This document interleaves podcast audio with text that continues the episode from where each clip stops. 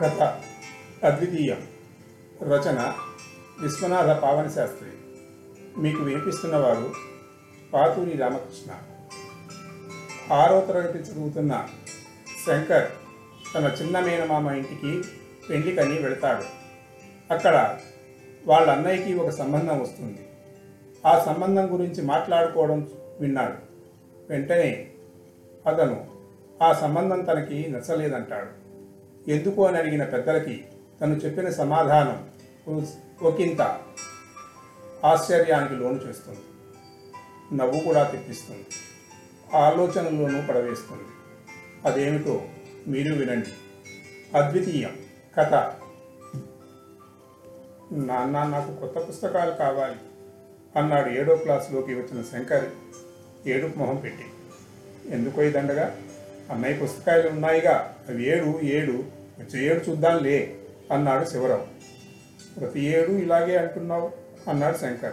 ఓ అవతలికి పో అసలే స్ట్రైక్లో రెండు నెలల జీతం పోయి నేను ఏడుస్తుంటే నీ గొడవేమిటి మధ్య? విసురుగా లేచాడు శివరావు. నెమ్మదిగా తల్లి దగ్గరకు చేరాడు శంకర్. ఏమిటమ్మా ప్రతి ఏడాది నాకు ఈ పాత పుస్తకాలేనా? కొత్త పుస్తకాలు కొనరా? ఎప్పుడు ఇంకా? ప్రశ్నించాడు జాలిగా. తల్లివాణ్ణి దగ్గరికి తీసుకొని చూడు నాన్న అన్నయ్య లాస్ట్ ఇయర్ సెవెంత్ చదివాడు. వాడి పుస్తకాలు బాగానే ఉన్నాయి కదా ఈ ఏడాది అవి నీకు పనికి వస్తాయి. మళ్ళీ అవే పుస్తకాలు కొని డబ్బు వేస్ట్ చేయడం ఎందుకు?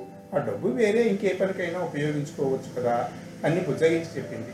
శంకర్ మౌనంగా వెళ్ళిపోయాడు కానీ వాడి మనస్సంతా బాధపడుతూనే ఉంది. ఎప్పుడూ తనకన్నీ పాతవి. అన్నయ్య ఆడుకున్న బొమ్మలే తను ఆడుకున్నాడు. అన్నయ్య వేసుకున్న బట్టలే తను వేసుకున్నాడు. కొత్త పండగ వచ్చినా తనకి కొత్త బట్టలు ఉండవు అన్నయ్య ఏమో రోజు రోజుకి పర్వతంలాగా ఎదిగిపోతున్నారు. అవన్నీ తనకే కట్టబెట్టేస్తున్నారు.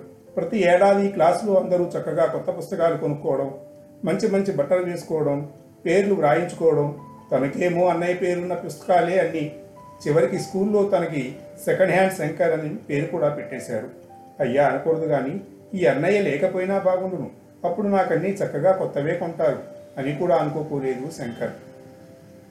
బహు సుకుమార స్వభావులైన పసిపిల్లల మనస్సుల లోపలి పొరల లోతులలోని చెప్పరాని ఒక మహారహస్యాన్ని బట్టబయలు చేసినందుకు గత వర్తమాన ఆగామి సర్వకాలములలోని పిల్లలు నన్ను శాశ్వతంగా క్షమింతురుగాక. ఎలాగో అలాగా ఆ పుస్తకాలతోటి ఆ ఏడాది కూడా నెట్టేశాడు శంకర్.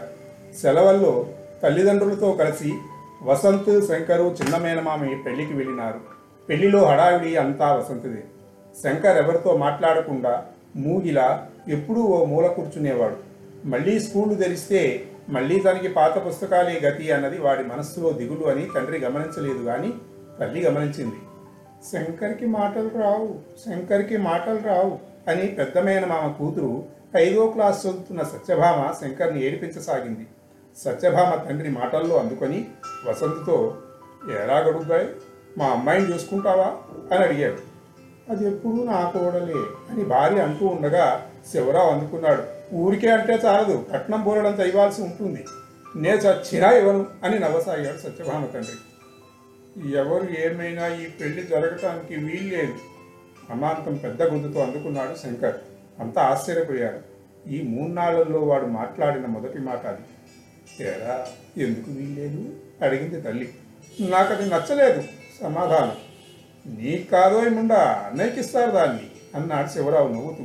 అందుకే వీల్లేదు అంటున్నది వాడు చేసుకున్న ఏడాదికి నా మొహానే కొడతారుగా దాన్ని అంటూ అక్కడి నుండి వెళ్ళిపోయాడు శంకర్. తర్వాత ఏం జరిగిందో తెలియదు కానీ ఆ ఏడాది నుంచి శంకర్కి కూడా కొత్త పుస్తకాలు కొత్త బట్టలు కొనసాగాడు శివరావు. ఇదండి కథ.